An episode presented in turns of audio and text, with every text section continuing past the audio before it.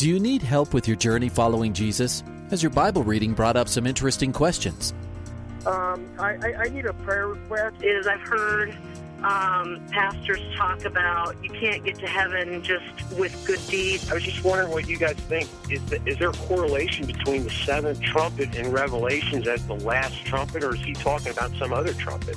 Finally, a place to get answers. We're ready to take your prayer request and answer your Bible questions. Call in at 303 690 3000. Let's join Calvary Live right now. Good afternoon, everyone, and welcome to today's edition of Calvary Live.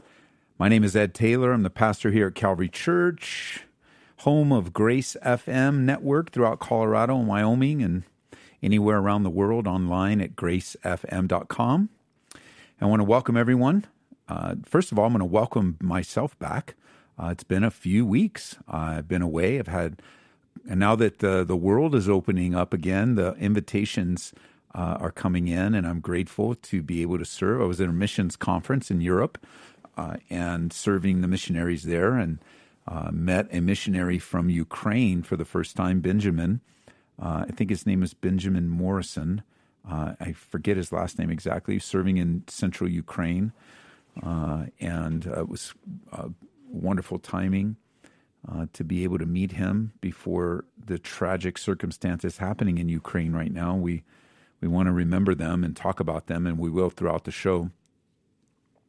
And then uh, I had some ministry uh, in California, taught some services here, and here we are back. Uh, the Lord is with us. 303 690 3000 is the number. 303 690 3000. Taking your calls and your questions. Uh, and I want to welcome everyone listening on Radio by Grace Network. It's good to be back. Uh, everyone on Hope FM and Truth FM and the radio station in Idaho, Boise, is Concord. No. Um, oh, I don't have my call screen up either, so I'm a little behind. I'm sorry, guys. Um, I'm sorry, my friends in Boise, that I do not remember the name of the station, but it will come to me. Uh, and I'm not I think I'm jet lagging. I don't know how long I'm going to be able to blame my memory on jet lagging, but Higher Rock, not Concord, Higher Rock Radio. Welcome, everyone. And we're taking your calls 303 690 3000, 303 690 3000. And we're also taking your texts. If you want to text me directly, 720 336 0897. You know, I didn't get a chance to listen yesterday, but I don't know if Pastor Jeff let you know, but it was his birthday yesterday. Uh, hopefully, you wished him a happy birthday. Uh, we're grateful for him. Just so grateful that the Lord um, brought him into our lives. 303 690 3000, 720 336 0897. We're going to go over to Leslie here in Denver. Leslie, welcome to the program. Hi, how are you? Good. How are you doing? Good. I just I was on my way home and I just um, saw some people with ashes on their forehead and I just thought, you know, I just actually don't know the biblical significance of Ash Wednesday. You know, it is the officially uh, to some religions, Roman Catholicism being the largest, is the first day of Lent. And they call it we call it ash wednesday but the official name for it is day of ashes. Uh, and the idea is to rub a cross on your forehead um, uh, as a sign of the cross. And it's the official um, begin of beginning of lent um, you know it's not really mentioned in the scriptures um, lent is is more of a church practice than it is a biblical practice um, Lent is designed to be 40 days of self denial, moderation, fasting, that kind of thing, leading up to, to Easter. Um, you know, the Bible does speak of in the Old Testament um, that place of humility and brokenness, of, you know, using dust and ashes as signs of repentance or signs of mourning. Um, but it is a religious um, primarily, I think the I think some Lutherans. Uh, uh, I, actually, it's becoming quite popular again, even within evangelical cir- circles. Um, but it truly isn't anything that's taught to us in the scriptures. Okay, yeah, that's what I that's what I wondered since um, I've never read anything about it in the Bible. So thank you for that. You're welcome. Thanks for calling. Uh, that's all. Alrighty. Yeah, have a good day. Alrighty, bye bye. 303 690 3000 is the number. I didn't know. I was driving around today too. I had to do a quick errand on my lunch break, and I saw a church uh, schedule when you could come in and get your ashes. But it was a Lutheran church, and I was a little interested by the marquee. Obviously, I'm driving by, so I couldn't. Um, but it was a Lutheran church here in town that said if you come in on uh, at, between this hour and that hour, you can get your ashes. Um, but you know, I think that there are religious ceremonies that aren't biblical, uh, that aren't necessarily sinful. Um, but if you asked most people participating in Ash Wednesday, they probably couldn't explain it to you. There's a good chance that they are doing it merely uh, for religious purposes.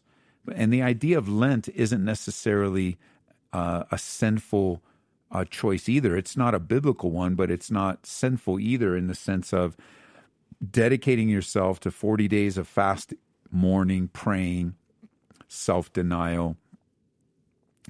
The, the problem is, and the problem that I see uh, to think through is it is a religious activity.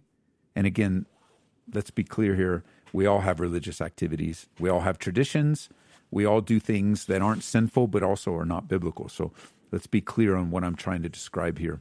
Uh, but the the thing is, is it comes within the context of a works based religious system, Roman Catholicism, so that now even getting in the ash becomes a work to be done rather than a response to the prompting of the Holy Spirit. And listen, evangelicals can get to this too. It may not be ashes on your forehead, but it could be a lot of different things where we approach God from a works based relationship rather than a grace based um, and, you know, we're all susceptible to it. But I, for one, am not getting ashes on my forehead.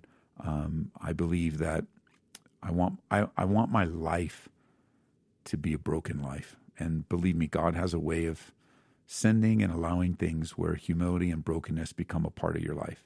Not that pride isn't a part of my life, it certainly is, but then the Lord interrupts and deals with that too.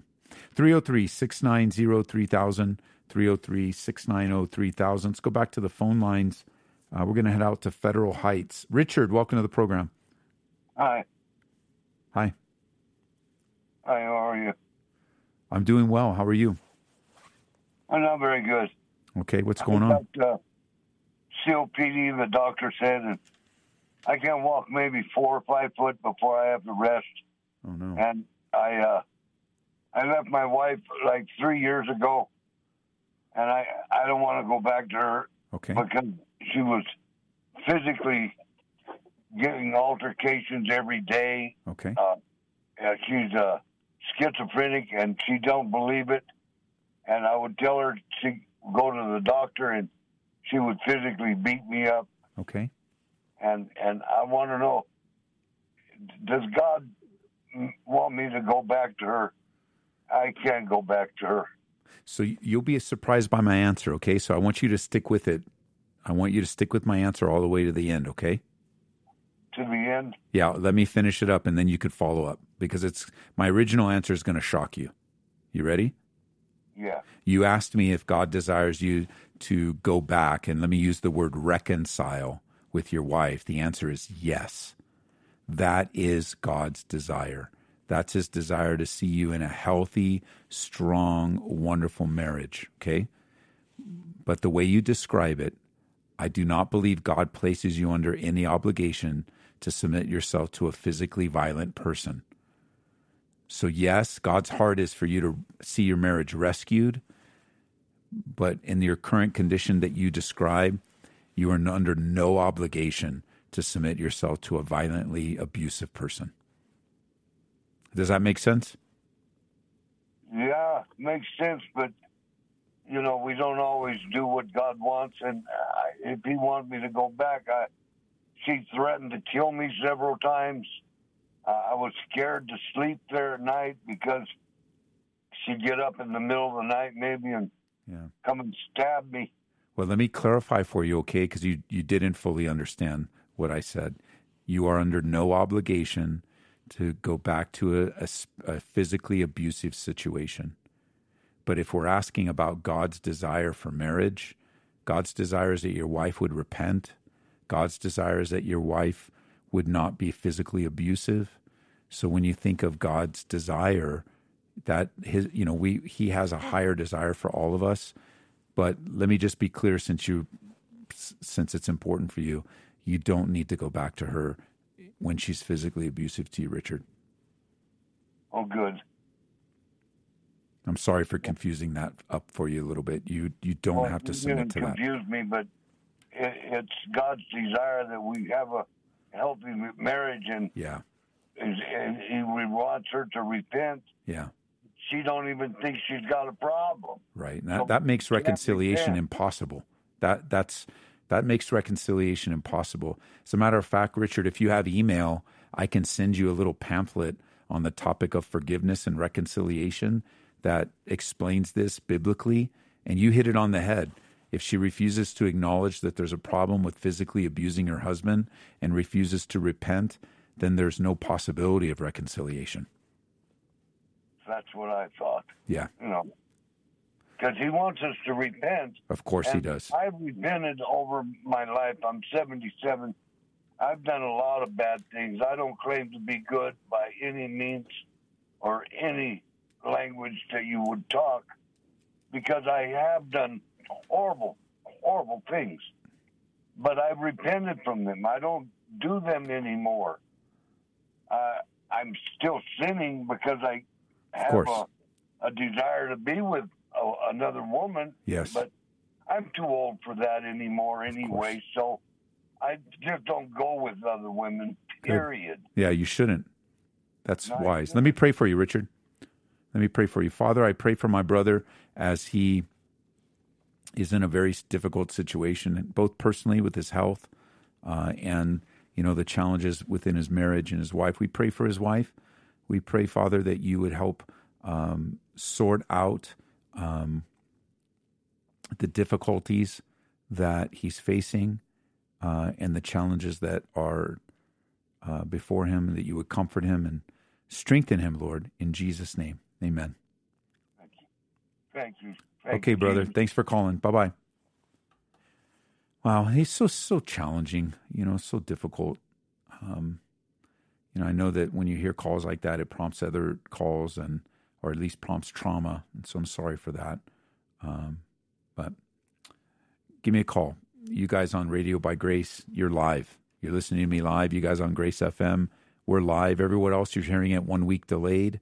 Um, but when you're listening in, uh, you can call while the show is on. We'll take your call live, and then you get to hear it later on Hope FM and Truth FM next week. Uh, same with you guys on Higher Rock. But on Radio by Grace and Grace FM, we're live. 303 690 3000. Um, I got a text. Uh, I got a text question about finding a very inappropriate text on your phone. Um, your uh, question is you would like any advice, and it's an imp- in a inappropriate texting with a, someone outside of your marriage. I'm not going to give all the details, but for the sake of people listening in, what should I do when I find an inappropriate text um, that's under a false name uh, on your husband's phone? Number one, you should begin to pray because number two, you're going to need to confront your husband with the information and bring it to light. I think of the scriptures when it says, If we walk in the light as he is in the light, we have fellowship with one another, and the blood of Jesus Christ will cleanse us from all sin.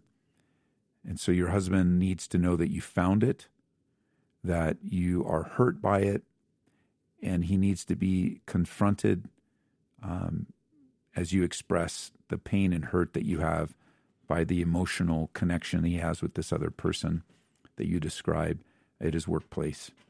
Um, we need to get it out in the open and allow room for the Holy Spirit to bring conviction and rescue your husband before he does anything that he can't undo. I mean, he's already done that with the texting, but we don't want it to go any farther. We don't want it to hurt you and your family anymore. We don't want it to ruin another person's family. Um, even if they're participating, it's still wrong. And we want to do everything that we can to prevent people from sinning. So, Father, I pray for this marriage. Uh, super challenging, uh, super hard. But I do pray for wisdom um, with this person at Tex and uh, this this inappropriate relationship that's starting at work. Thank you for we do thank you for revealing this text um, this text message thread, and I pray for the time where husband is confronted that he would humble himself, repent, and break it off, and work to restore his marriage in Jesus' name. Amen. Amen. 303 690 3000 is the number. 303 690 3000. Taking your calls and your question. Let's see who is on the line here. Where are we? We're back in Colorado. Sean, welcome to the program. Hi, Pastor Ed. Thank you for taking my call. You're welcome. Yeah, um, I have a question about. Um, I know it says in the Bible that you know that women are able to minister in the church but not be pastors of a church. And I was wondering, is it is it wrong to go to a Bible study that has a women pastor that leads their church? Well, that's a good question to ask because it's a very debatable thing in the body of Christ today. Uh, mm-hmm. There, there are two main camps when it comes to women pastors. There is the camp that's known uh, by a fancy word as complementarianism. And a very simple description of complementarianism is that the responsibility of uh, of women within um, their relationship within the church is as a complement to men, and the um, of course that comes to us from the book of Genesis, um, that's where that thought process. It's a much more complicated or more in depth doctrine than I'm simply describing it. But that's the complementarian would fall in the category that women can hold all offices within the church, with the exception of elder or pastor. So they can do anything prophet, prophetesses, deaconesses, but that elder, the, the leadership of the church, is reserved for men. That would be a complementarian view, and that is my personal biblical view. I'm a complementarian. Um, I'm not a strict complementarian in the sense that I think women can do a lot of things. I would not be uncomfortable uh, with um, instruction from a woman, um, exhortation from a woman. Um, I've sat under a woman's teaching in a marriage conference, you know, with a husband and a wife, sharing forth the word of God together, like like um, Priscilla and Aquila. Um, but I would not be comfortable personally with a, a women a woman pastor overseeing a church. So the personal answer for me is no, I could not join a church with a woman pastor. Yeah, I, and I, my I guess my question was, is it okay for a Bible study? Because I, I, I I'm not thinking of joining a church that church. It's just a, a Bible study. I, I I actually go to um uh Calvary Greeley. Yeah, uh-huh. church I go to, and I, I love Pastor Jeff Biggs. He's uh, yeah uh, a really good pastor. But I was I was just wondering if it was wrong if it was just a Bible study and she was a she was a pastor of their church. Would that would that still fall under the same thing? It, it would for me. Yes, because okay. I I my conclusion is not the teaching portion; it is the role of pastor portion. That somebody that takes upon themselves the title of pastor I believe that's reserved for men within the body of Christ.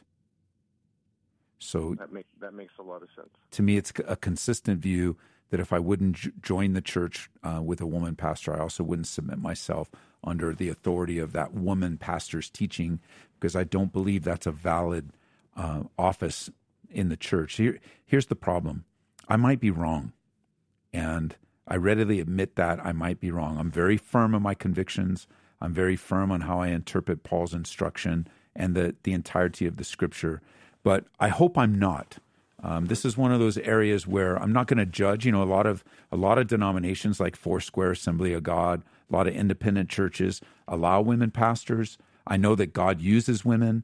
Um, I hope I'm not artificially. Uh, re, hope I'm personally, just as a man, as a pastor, I'm not artificially um, coming to this conclusion. I don't think I am. I'm pretty confident in it, but I also don't want to diminish um, God's use of women in the church. God has uses women in amazing ways. Women can teach. Women can teach men in the sense that they have Bible knowledge that I don't currently have. For example, if my wife is doing devotions and she gives me instruction from the Word, I'm not going to turn around and go, and "Thou art a woman; I cannot receive from you." I mean, mm-hmm. God put her in my life; she can do it. And, and if a woman on staff here, like one of our team members, had a word for me, had an instruction for me from the Word, I would absolutely receive it. Test all things, hold fast to what is good. But when a woman takes upon herself the role of a pastor, I simply can't agree with that mm-hmm. biblically. Okay. I, I, I agree. Thank you very much. Okay, bro. God bless you. Uh, God bless you. Bye bye. And just to finish my previous thought as well, from complementarianism, the alternate view of egalitarian, egalitarian, I can't even say it, egalitarianism, egalitarian. I don't know why it can't come out of my lips, but the idea that um, that there is no um, prohibition of any office with, within the body of Christ for male or female, which which isn't you, you, that again. That's a simplistic view. I want to be, you know, you theologians there, seminary students. I know, I know it's a simplistic view, and I'm keeping it simple for the sake of our radio program. But the idea that there aren't limitations on offices, of course, there are limitations all throughout the scriptures. Um, you know, a man can disqualify himself from the ministry. Um, a man can't be a woman and a woman can't be a man. Uh, there are very distinct. There are distinctions between male and female, and you can't. So there are limitations built in into the creation of God, and there are limitations. Uh, for example, a deacon cannot be a deaconess, right? A man cannot be a deaconess, and a deaconess cannot be a deacon. I mean, there are absolute limitations. Where where the difficulty is is where do we draw the line? That's and I draw the line at the role of pastor, and as many, many Orthodox believers do. 303 690 3000. Alex, New Orleans, welcome to the program. Thank you, Pastor. I do appreciate it. Hey, welcome to the program. Yes, um, I uh, I was calling today uh, for prayer. Okay. Um, for my daughter, um, she will be having um, scoliosis uh, surgery oh, wow. Um, next week. Okay. And um, we just, you know, praying for the doctors and you the bet. anesthesiologists and whoever's going to be in the whole process that, you know, God touches them and um, and heals her body um, because we know that the doctors operate, but we know that God does the mm-hmm. healing. So, um, you know, we're just praying for the whole process that it goes well and she comes out okay. Yes, let's pray. What's her What's her name, by the way? Oh, Alessandra. I'm sorry, sir. Okay. Father, I pray for Alessandra right now, Lord. The the the surgery that's coming up. I, I you know, even as we approach it, we know um, doctors call it routine, and they've done it many other times. But no surgery is routine, Lord. We commit little Alessandra into Your hands, even as the care and concern of these specially trained and wise doctors. Uh, care for her, work on her back, Lord. Bring to bring uh, about what's necessary to straighten it, to relieve pain, to bring forth a strong future for her. I pray for her, Lord, and, and I agree with my brother Alex. We know that the hands of the surgeons are the ones doing the work, but we know that you're sovereignly above and beyond. I love that picture. I remember walking into a hospital, Father, in that picture where there is a surgeon there, but you're right behind him. And the in, the the the implication of you're with them. And so I pray that you uh, would I'd hear Alex call again and say, "Hey, surgery success," and yeah. we thank you for that in Jesus' name, Amen. In Jesus' name, Amen. Call us back and let us know, okay, Alex? Yeah, thank you, Pastor. We do appreciate it. We definitely will. Okay, bro. Bye bye. 303 690 3000. This is Calvary Live. My name is Ed Taylor. I'm back. Uh, good to be back with you. We have a uh, open line 303 690 3000. Uh, and always the text line's always open, and you can always use it 24 hours a day, seven days a week to send your prayer requests. Uh, we pray over them, and we would love to uh, be a part of that. So please do 720 336 0897. And let's go to line one. Phil has a follow up on uh, pastors. Phil, welcome to the program. Hi. Thank you. Yeah, you're welcome. Um, yeah, I was. Uh, so at my church, we have a uh, a, um, a female uh, children uh, pastor and a, a female um, middle school pastor, and um, I was wondering um, what you thought. Uh, what you thought about that? Um, being that they're you know in charge of in charge of children, and maybe in, in junior high, maybe you know somebody that's not a man yet. Sure, of course. Yeah, I think the Bible. Uh, so let's let's back up for a second and speak of the value of women ministering to children, uh, ministering to even like you said, junior high and high schoolers. Um, the Bible doesn't prohibit that. The Bible doesn't prohibit women instructing others. It doesn't prohibit uh, women speaking forth the word of God, praying out loud, prophesying. None of those things. And and so having someone overseeing um, key areas of ministry uh, is is definitely biblical. The the the issue that I believe the Bible draws a line is a woman fulfilling the office, the official authoritative office of the Church of Jesus Christ of the elder, and we sometimes we attach the name pastor to that, but typically pastors are the elders of the church. And I believe that's limited to men only. So the if if the like for example, we have key we have women in such important key positions in this church. Um, uh, up into we've we've had a woman. Um, we currently have a woman uh, administrating the school. We had a woman as the administrator of the church. We have women in other very key important positions within this church of extremely high level of trust uh, and responsibility that maybe even some of the pastors don't have. However, the pastoral team is responsible to God and man for the spiritual leadership of this church. And so, even all of the women that have key le- leadership positions within the church are under the authority of pastoral leadership. Okay. Uh, I guess I was wondering if it was called, you know, if you called it, you know, instead of using the term pastor, but it was, you know, middle school leader, overseer, something, you know, I, I don't know if that would. I have no problem with those titles. I mean, but when you say pastor, that has a meaning to it. Pastor has a meaning that can't, we can't say, well, they're less of a pastor because they oversee the kids. Pastoral leadership is like we have to stick to the significance of what that means and the position of, again, pastors only used one time in the scriptures, but the word elder is used many times in the scriptures. So if we substitute pastor with elder, like that's an important that's an important um, distinction. So someone taking the title pastor upon themselves, um, it sends a clear message. But leader, overseer, those are that's exactly what they're doing. They're both leading and overseeing, and I I would use those titles. Thank you, Phil. We got to go, buddy. You hear the music. Coming up on the first um, half of the program, it happened so quickly. Well, this is Calvary Live. My name is Ed Taylor. We'll be right back.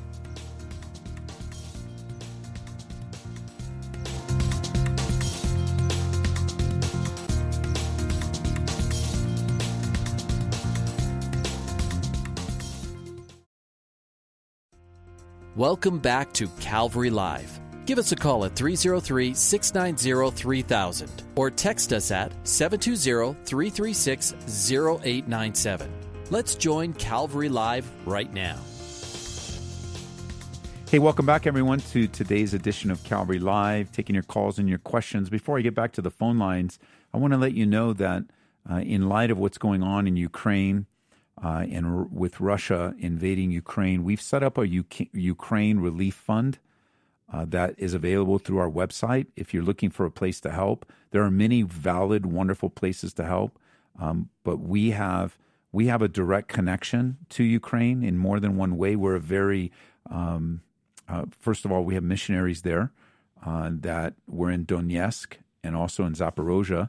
Uh, they've been back for a year, um, but we just sent them out um, on a short term trip today, this morning. They just left to the region um, to help with some refugees. Uh, and uh, so we, we sent out a team this morning. We were asking you to pray for them.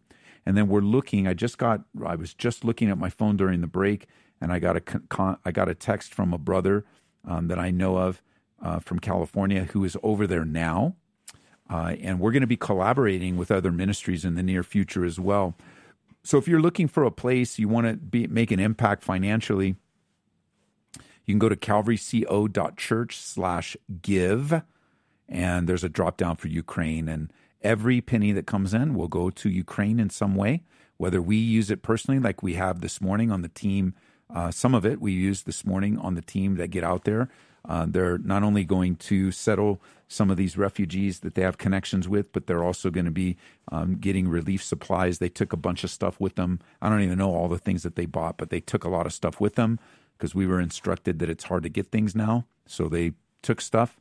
Uh, and I'm going to be extremely vague uh, because of their safety. So um, we whatever I share is I'm already sharing with their permission. Um, but we're not going to say where they're going or anything. But we'll, we'll hopefully get a report back as things are getting much more difficult. That's calvaryco.church slash give. And you can hit the Ukraine Relief Fund. Uh, so many have already, so thank you if you've given. Um, any amount will help.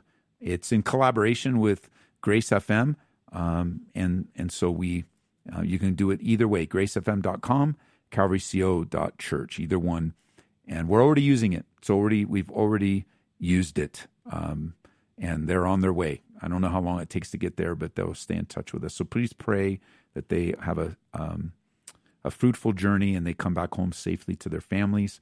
And um, we're going to collaborate with ministries in the future. The other thing about um, this conflict is I felt a strong burden, and, and I know our phone lines are full. I'm going to get back to the phone lines briefly here. Um, but the the uh, significance of a, a, conflict like this, it's very easy for it to become um, very prophetic. And let me just say, it it does have great prophetic importance to see uh, Russia move. And then today was mentioned in Jerusalem Post that Israel is going to open up their their lines of natural gas to Europe. And anytime you hear Russia and, um, and Israel mentioned in the same breath, uh, in the t- context of conflict, you can't help but think of Ezekiel 38 and 39 with Gog and Magog and God putting hooks in them and bringing them down to invade Israel. So we definitely have prophetic in, importance with the way that the world has been wars and rumors of wars, pestilences. We see um, how quickly the world become, can become one ruler, under one ruler or one thought process. Uh, even though there are dissensions, but believe me, uh, there will be dissensions. The Bible is clear. Not everybody's going to go along with the Antichrist's agenda, but most of the world will. And and so definitely prophetic implications. Don't misunderstand me, number one. But they can you can go off on the prophecy and forget the significance of what what's really why you're on the planet. And then, secondly, with the things going on in Russia and Ukraine, you could also think, well, you know, that's on the other side of the world. That doesn't affect me here. I'm upset because inflation and I don't like the president, and it becomes very political. Well, if you let it become very political or geopolitical, then you also have the uh, opportunity to miss the point. And you go, come on, Ed, what's the point? Here's the point people. And I had this heavy burden this last Saturday. We have Saturday night and Sunday morning services here. And I had this burden, I believe, from the Lord to open up in the middle of our service, live radio, live online, doesn't matter. We, we, we're not a polished, you know, perfectly produced church. That's not, I never want to be that. We never will be that. We do the best that we have, but I'm not, we're not a polished produced church. So I just felt burden. I'm like, is there anyone here that has a direct connection with people in Ukraine? And we had many, many families get up. Um, lots of tears as we walked around the room with a microphone and let them share the names, let them share their concern, let them share their heart. And then remember, it's not just over there, it's here. These are our families, our friends. And even thinking, Ukraine is not over there. Russia and even Russia, you know, the, the the conflict, right? You know, if you're Russian now, you may be looked at differently because of Russia's aggression. When it's it's the it's the government level, it's not the Russians. And we have many Russians and Ukrainians right here in our church. You're sitting right next to them, worshiping Jesus. We're not waiting for every tribe, tongue, and nation in heaven. We're living out every tribe, tongue, and nation right now.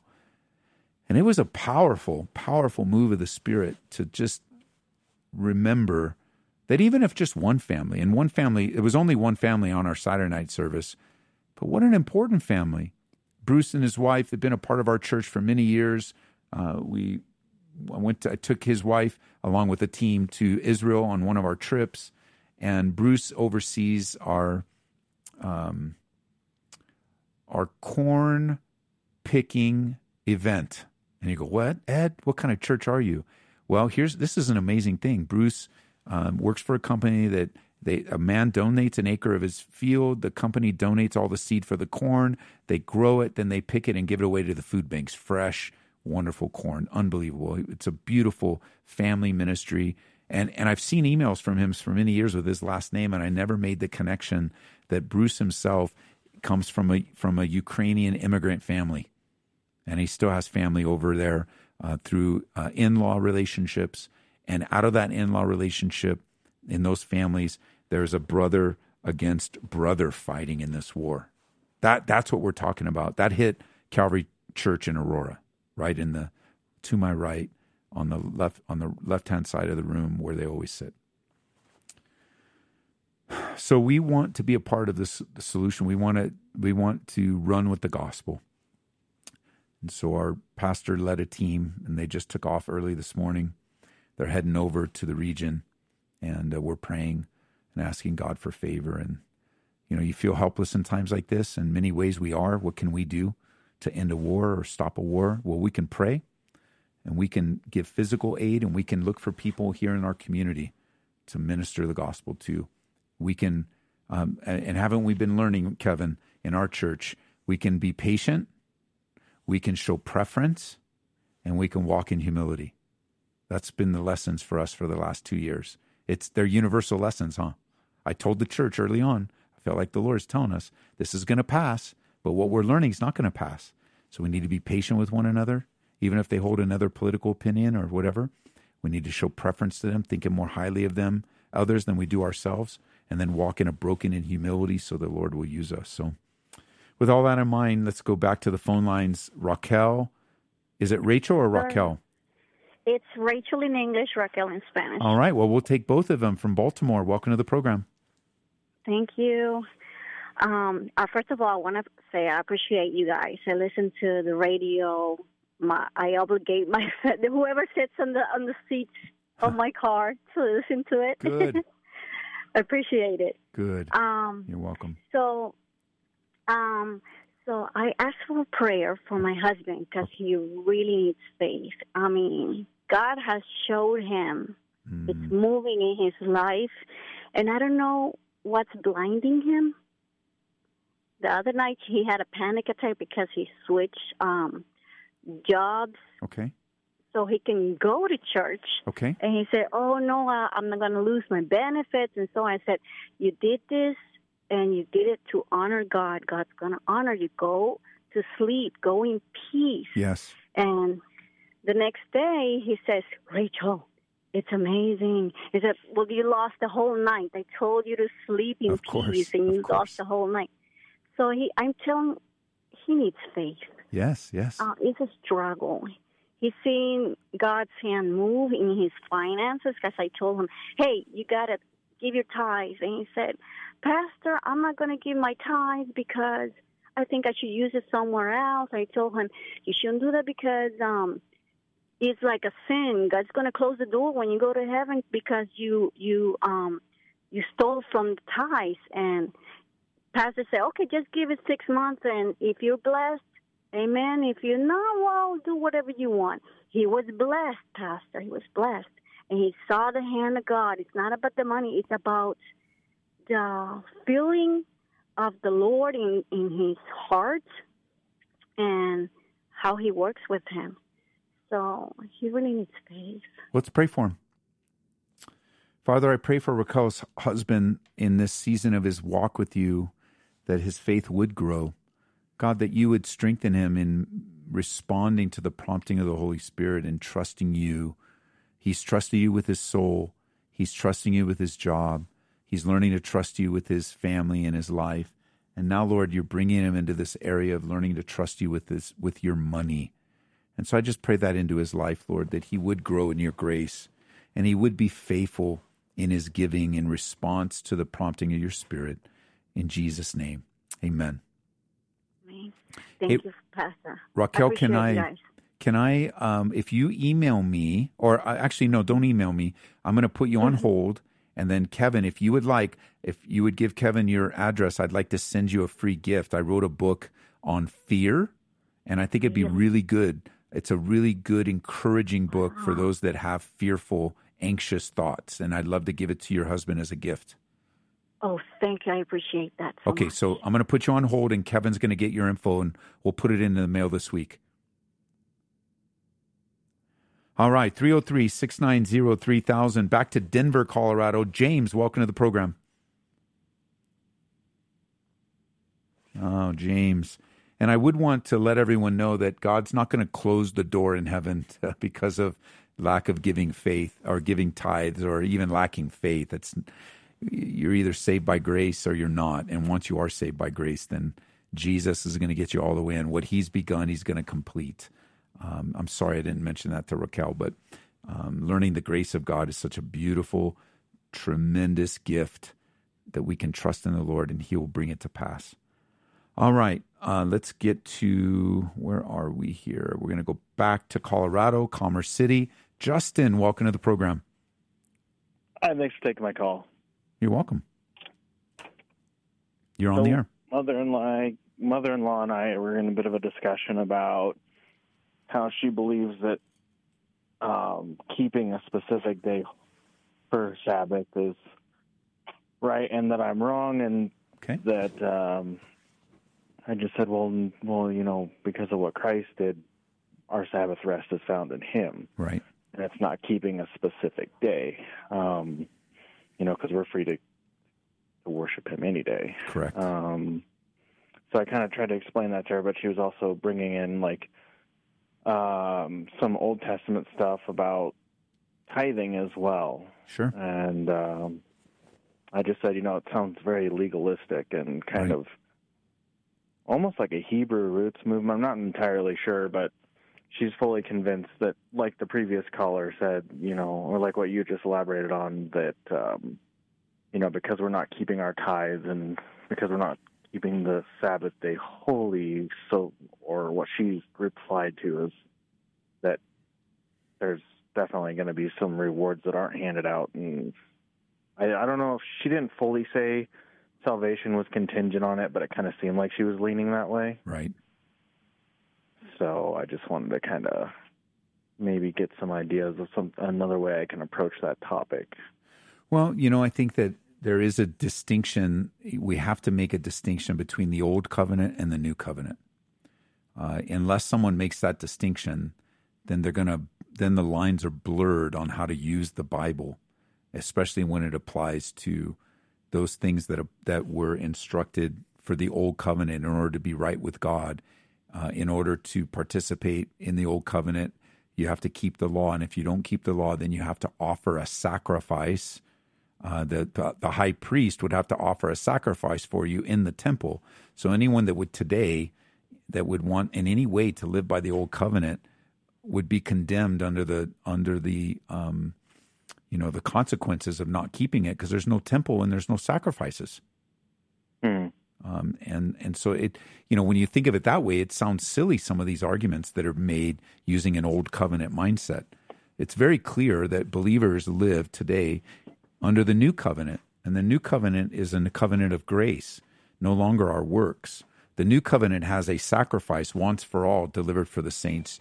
A new covenant has a believers living not by their own works, but by the finished work of Jesus Christ. You know, the new covenant, we live by faith. And, and in our faithful abiding, God lives out his life through us, and we have direct access to God, and on and on the go. So, what about the Sabbath day? The Sabbath day is no keeping of the Sabbath day is no longer uh, necessary for New Covenant believers in the sense of keeping it like the Old Testament. And even within the Old Covenant, um, the rabbis had exaggerated um, the restrictions of the Sabbath to make it something more than what God even intended. Today, by faith in Jesus Christ, we keep the Sabbath. We keep it on Monday. We keep it on Tuesday. We keep it on Thursday. We keep it every day. Um, to the Jewish mind today, the Sabbath is still Saturday, and it's still part of the old religious system apart from Christ. Um, we go to Israel with us on our tour. Um, you'll notice what a different day it is, the Sabbath, because even secular Jews celebrate the Sabbath by closing everything down. Everything's closed. So on the Sabbath, we have to go visit tours that are owned by Christians or not, you know, that are away from Jerusalem because Jerusalem shut down from sundown on Friday to sun, you know, to the first star on Saturday. And Friday evening to Saturday evening. So directly to your question, by faith we keep the Sabbath. Um, well, then how does that apply today? Well, the pattern of the Sabbath was six days work, one day rest. So I do believe God has put into us a rhythm of rest. It's very important that we rest. It's very important we don't go seven days hard a week. It's very important that we recognize and put God first every day, but especially taking a day throughout the week to think of Him, to worship Him, to enjoy Him. Um, but the, the Sabbath was never meant to go to a church service. You know, some groups today, like the Seventh Day Adventists, would say, the only, if you're not, if you worship God on Sunday, you're worshiping the mark of the beast.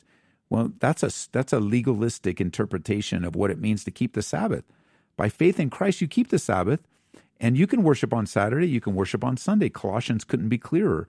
Um, you know, every even Romans couldn't be clearer um, that in Colossians the re, these these things in the Old Testament, like the Sabbath, were a shadow, but the substance is found in Christ, according to Colossians chapter two. Um, and you know, I think it was in Romans that Paul said, you know, one man considers one day one way, one man considers another day, but let each one be fully convinced in his own mind. And and so I, I, I would have to, you know, have that dialogue with your mother-in-law in order to answer some of her objections. But I think you, you, you heard enough to go, no, this doesn't sound like new covenant faith in Christ. Um, and when it comes to tithing, you know, there's a couple different layers because the mandate of the new covenant uh, Christian is actually higher than the tithe. Did you know that? Yeah, I, I think I, I elaborated that like you know if you kept the tithe is actually more than ten percent, but you know that we're called to be cheerful givers and to give out yes. Of, you know our hearts. So that's what we do. We give it above and beyond, you know, and that when God purposes something in our heart, you know, a lot of guys that a lot of people that that have a hard time giving, um, they would say, "Well, you know, I don't think God's purpose to give anything in my heart," and I'm like, "No, I don't think so," because God's a giving God. Um, usually we're going to give above and beyond. We're not going to measure it out with a tenth. We're going to give above and beyond. Like we're going to give to Ukraine. We're going to give to the homeless guy. We're going to give to a family member in need. We're going to be givers, and generosity is going to mark every new covenant believer because generosity is what's been demonstrated to us on the cross. Yeah, definitely. Uh, if you want to email me, I I developed this a little bit um, in more depth on terms of should we worship on the Sabbath day? You know, and if you can uh, nail down like you maybe your mother-in-law is going, well, we have to worship on Saturday. Well, I did a I did a very thorough Bible study on that. I can send you the notes if you want them. Yeah, absolutely. I'll I'll take everything I can get, but I think I think maybe another way of addressing it is because she was saying that you know, you can't have the Old Testament without the New Testament. You can't have the New Testament without the Old Testament. That's true. And she she referred it to like the front and back of her hand, and like you can't have your palm without the back of your hand. But I was like, but we're you know we're we found, we're found in Christ. Like it's we're not keeping Old Testament laws and stuff like that. No, so. but yeah, actually, she's making a very good point. She may come to the wrong conclusion, but her point is very valid. Um, the Bible is a unified book even though it's made up of 66 books and you know uh, five different continents and i forget the numbers of the authors 40 different authors um, it's a unified book and the i think it was norman geisler that said the old testament is ha- contains the New Testament concealed. The New Testament contains the Old Testament revealed. And Mm-hmm. everything in the scriptures, from beginning to end, Jesus said, is about Him. So there is truth to what your mother in law is saying because we would never understand the, the new covenant unless we understand what it replaced. And the language, the language of Galatians couldn't be clearer that the New Testament replaced the old covenant. The, excuse me, the new covenant replaced the old covenant. They they aren't in competition with one another. They're they're not co- they don't go side by side together. The old covenant has been swallowed up in the new. It's not a hybrid. So when I when I see the the illustration of a you know the back of my hand and the palm of my hand, that's correct. But the palm of my hand has a greater value than the backside of my hand. You know, using her illustration. Um, yeah, a hand's not a hand without both sides, but one side has more value than the other. One side is used more often than the other. One side has more dexterity than the other. Like like her illustration's good. It's just not applicable because she came to the wrong conclusion using it. We are not bound by the old covenant today in any way. And if anyone, and that's the whole point of Galatians, you as you are as you, as you deal with her, I think it's important that you reveal your, you you understand Galatians and Hebrews because Mm, those okay. two books are very important to someone that would want to take you back. I was listening to a guy recently on another station here in town, a messianic Jew, but more of a uh, a heavy bring you back to the Torah bondage kind of guy, where he's he's talking old covenant like it's like it supersedes the new, like it's more important than the new, um, and and then what's the point? Why why does Galatians exist then? Um, why does Hebrews exist? Why is that exhortation? Don't go back to the law. Don't go back to the old. Don't go back. You have all that you need in Christ. Um, because people love to bring you into bondage through their interpretation of the behaviors. And until there is, there's no no part of the old covenant to be held in ritualistic worship of God. None. Nothing. Unless there's a sacrifice that you're going to submit yourself to the high priestly ministry, you can't have a hybrid. The old te- the old covenant's mm-hmm. swallowed in the new. There is no hybrid. Got it. Good good questions though, and this is a you know this is where confusion comes in, where you don't. I think the most important part is to make the distinction between the old covenant and the new covenant, and even the Mosaic covenant had a definite beginning and had a definite end, and that could well, definitely gonna get reading here. Yeah, so. email me. I'll send you. You know, at least on the the simplistic of the notes I did in a Bible study, it will it will. I think I go into depth, kind of making this uh, understanding how to use the old and the new. Pretty sure I did. And the is it Ed at Calvary or Yeah, it's ed email? at edtaylor.org. okay, perfect. Awesome. Well, I really appreciate your time and help. Thank you so much. Okay, God bless you, brother. Bye bye.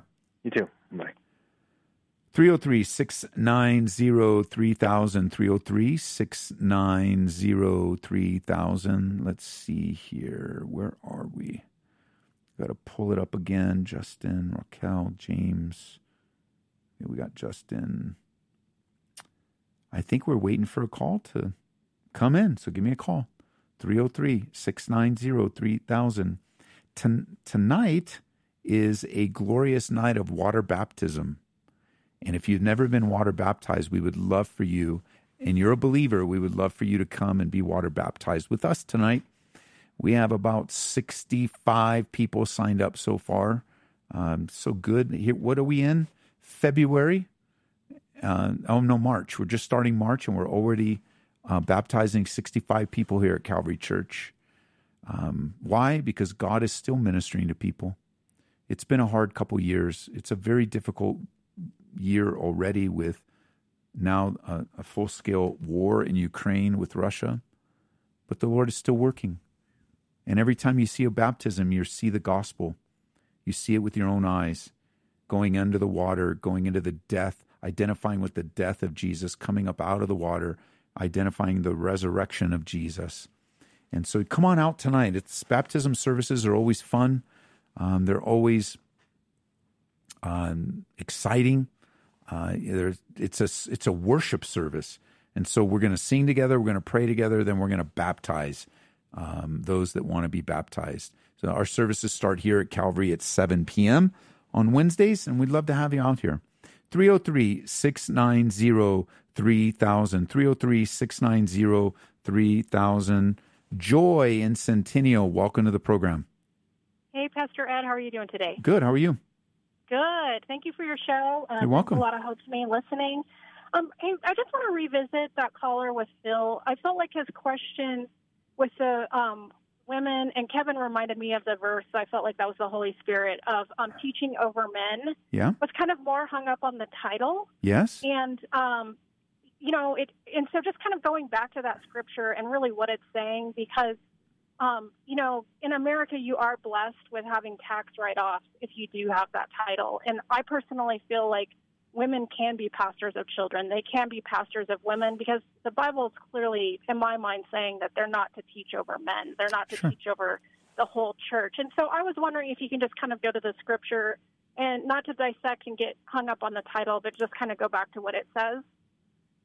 Yes, but I, I would ask you this because I would disagree with you. I still would disagree, even though you clarify. What's the distinction by giving and and what's well? Let's go back for a second. In your mind, so help me understand your thinking before I answer. What's what significance in this discussion does tax write-offs have to do with your interpretation? Well, my interpretation is that women can be pastors of children. They can be pastors of women. They are not to be pastors or teaching because uh, a pastor is, a, you know, a teacher to men. And the scripture, I'm not sure what it is. We're in the we're gonna run out of time here, but I want to I want to repeat what you just said. I believe women can be pastors of children, and I, they can be pa- but they can't be pastors. And then you have a different definition. So I think one of the di- we should talk about this tomorrow. But one of the differences that you and I are having is I say the title is exclusive, and once you have it, you have it. There aren't layers of it. And then and then I would say that I would agree with you that women certainly do shepherd and take care of children. But call tomorrow. We can finish the conversation. Okay, Joy? Got to go. Uh, you hear the music. I'm teaching all the way out to the end of the show. Lord willing, we'll be back tomorrow. You've been listening to Calvary Live. Tune in next time for prayer and God's Word.